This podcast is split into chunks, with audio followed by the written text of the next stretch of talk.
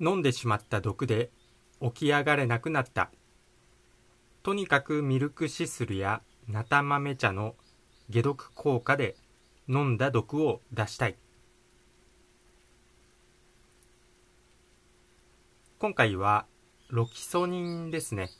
飲んでしまった毒で起き上がれなくなった。とにかくミルクシスルやナタ豆茶の解毒効果で飲んだ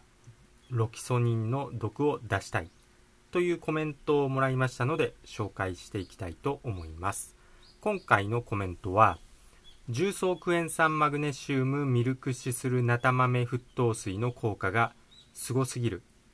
自分に合うものを消化体覚醒系食べ物を混ぜてますという動画についたコメントになります。その動画は下の概要欄の方に URL 貼っておきますのでそちらの動画もチェックしておいてください。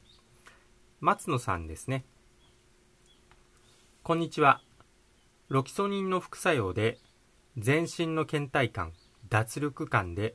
もう1ヶ月以上起き上がるのも辛い知人がいます。私の子供が高校の時ラグビーで膝を痛めて出されたのがこのロキソニンで様子がおかしいなと思った時にはほぼ寝たきり状態になり、高熱が下がってから3ヶ月ほど微熱が出続けました。因果関係はお医者様ではわからないでしたが、すぐに薬をやめさせて微生物の発酵酵素水を頭皮から入れるエステをやっていたので、それで解毒させました。最近知人が扁桃腺を焼く簡単な手術の後から熱が続きこの時期、とっても不安な時を過ごしました。2度検査しましたが、567ではないことが分かって、その不安はなくなり、ほっとしてもずっと微熱が続き、倦怠感で動けないのが一月以上続いています。子供の時の症状に似ているので、以前子供がロキソニンでよく似た症状になったけど、何かの薬の副作用なんかではないですか？とメールすると、手術後ずっとロキソニンを飲んでいると返信があり、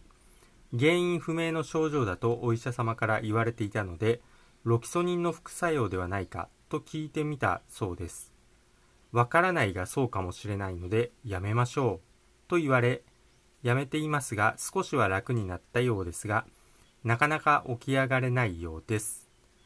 ロキソニンや他の薬の副作用から回復するには肝臓や腎臓の毒を抜けばいいのではないかと思い海部様がご存知のことをお教えいただけたらありがたいです。ミルクシスルナタ豆茶などが良いのでしょうか。基本食べ物飲み物は無農薬無肥料のものを求めているのですがおすすめのものがございましたら合わせて教えていただきたいと思います。どうぞよろしくお願いいたします。というコメントをですね。ありがとうございます。このように、ロキソニンといえば、まあ、誰もが名前は聞いたことあると思うんですけれども、痛み止めとか炎症を抑える時に処方される薬になりますね。ただ副作用が結構すごいことがあるという、まあ噂とか、まあ噂ではないですけども、実際の体験談とか報告っていうのは、ネットを検索してもらえれば、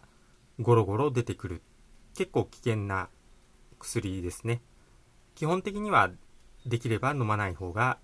いいと思います。まあ痛み止めとかで処方されてしまうんですけれども、まあなるべくなら飲まない方がいい薬になります。まあ、膝の痛みから膝の痛みのその炎症とか痛みを抑えるだけで処方されてそれがこうだるくなって倦怠感で起き上がれない熱っぽいとかそれがずっと1ヶ月以上続くっていうとんでもないことになってしまったりします、まあ、実際に今回のコメントのようなことが起こりますので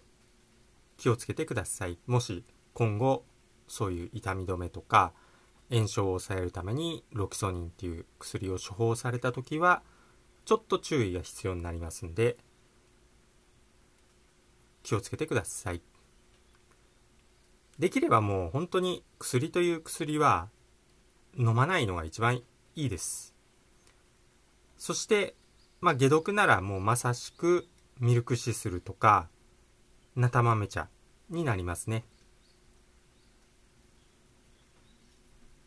ですので、まあ、ミルクシスルはもう肝臓の再生する成分が含まれているし、ナタ豆茶だったら本当に利尿作用とか腎臓を回復する成分が含まれてますので、どっちもいいと思いますね。肝腎要を回復させるにはミルクシスルもナタ豆茶もとてもいいと思います。まあ、あとはドクダミとかクミスクチンとかもいいですね。ですので、ナタ豆茶に重曹とクエン酸混ぜて、そしてマグネシウム。まあ、高濃度マグネシウムでもいいですし、にがりでもいいんですけど、それも混ぜて、あと、まあ、ぬちます。塩ですね。天日塩、自然塩をちょろっと加えるとよりいいのではないか。解毒にはとてもいいドリンクにはなるんではないのかなと思います。ということで、まあ、毒をとにかく出しまくるしかないですね。あと、熱とか出てるんで、うん、マヌカハニーとかもちょっと舐めてみてはどうかなとは思います。ということで、またコメントもらえればと思います。ということで、今回はとにかくロキソニンですね。まあこれ別に名前言っても大丈夫かとは思うんですけれども、もしこの動画が消えていたらそういうことだと思ってください。まあ多分今のところは一応調べ、他の動画もロキソニンで検索して調べたら大丈夫そうなんで、ロキソニンと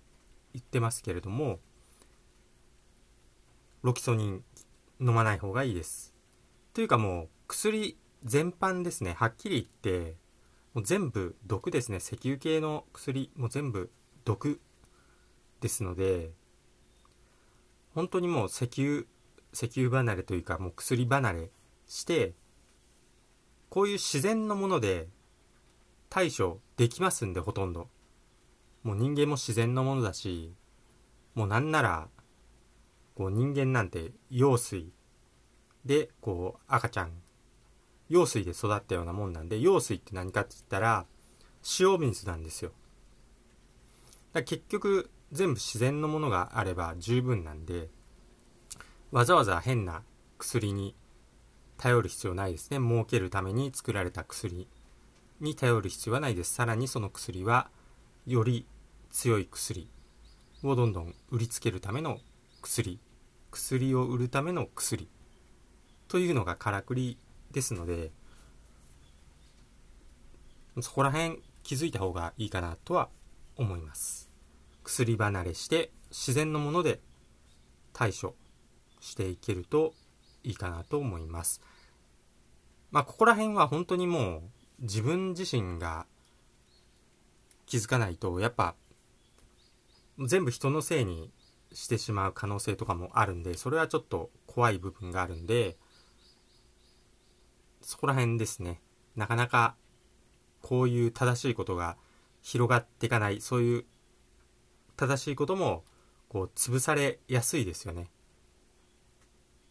まあ、薬事法とかもそうなんですけれども、そこら辺は微妙に難しいところではあります。だからなかなか言葉を濁して言わないといけない部分もあるん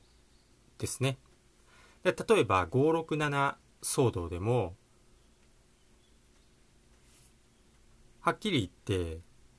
こう、567は茶番だというのは簡単だし、まさにその通りなんですけれども、例えば飲食店がすごいターゲットにされてるんですけれども、こう、567は茶番だって言って、こう対抗したところで、逆になんか工作員とかを送り込まれて567になったって言ったらもうあっという間に潰されてしまうんでなかなか難しいんですよね。だからもうちょっとずつこう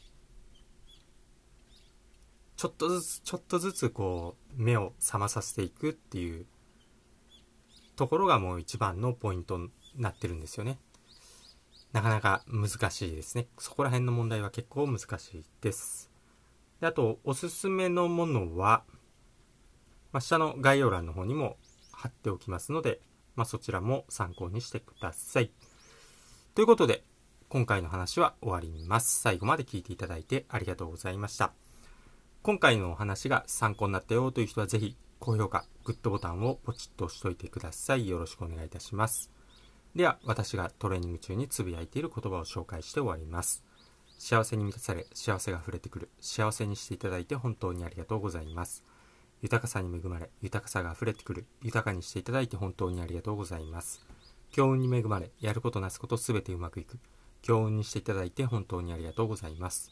新しい細胞がどんどん生まれ、どんどん健康になる。健康にしていただいて本当にありがとうございます。足のつま先から指のつま先、頭のてっぺんまで、すべての細胞さん、本当にありがとうございます。それではまた次回お会いしましょう。チャンネル登録とメンバーシップ登録もよろしくお願いします。それでは。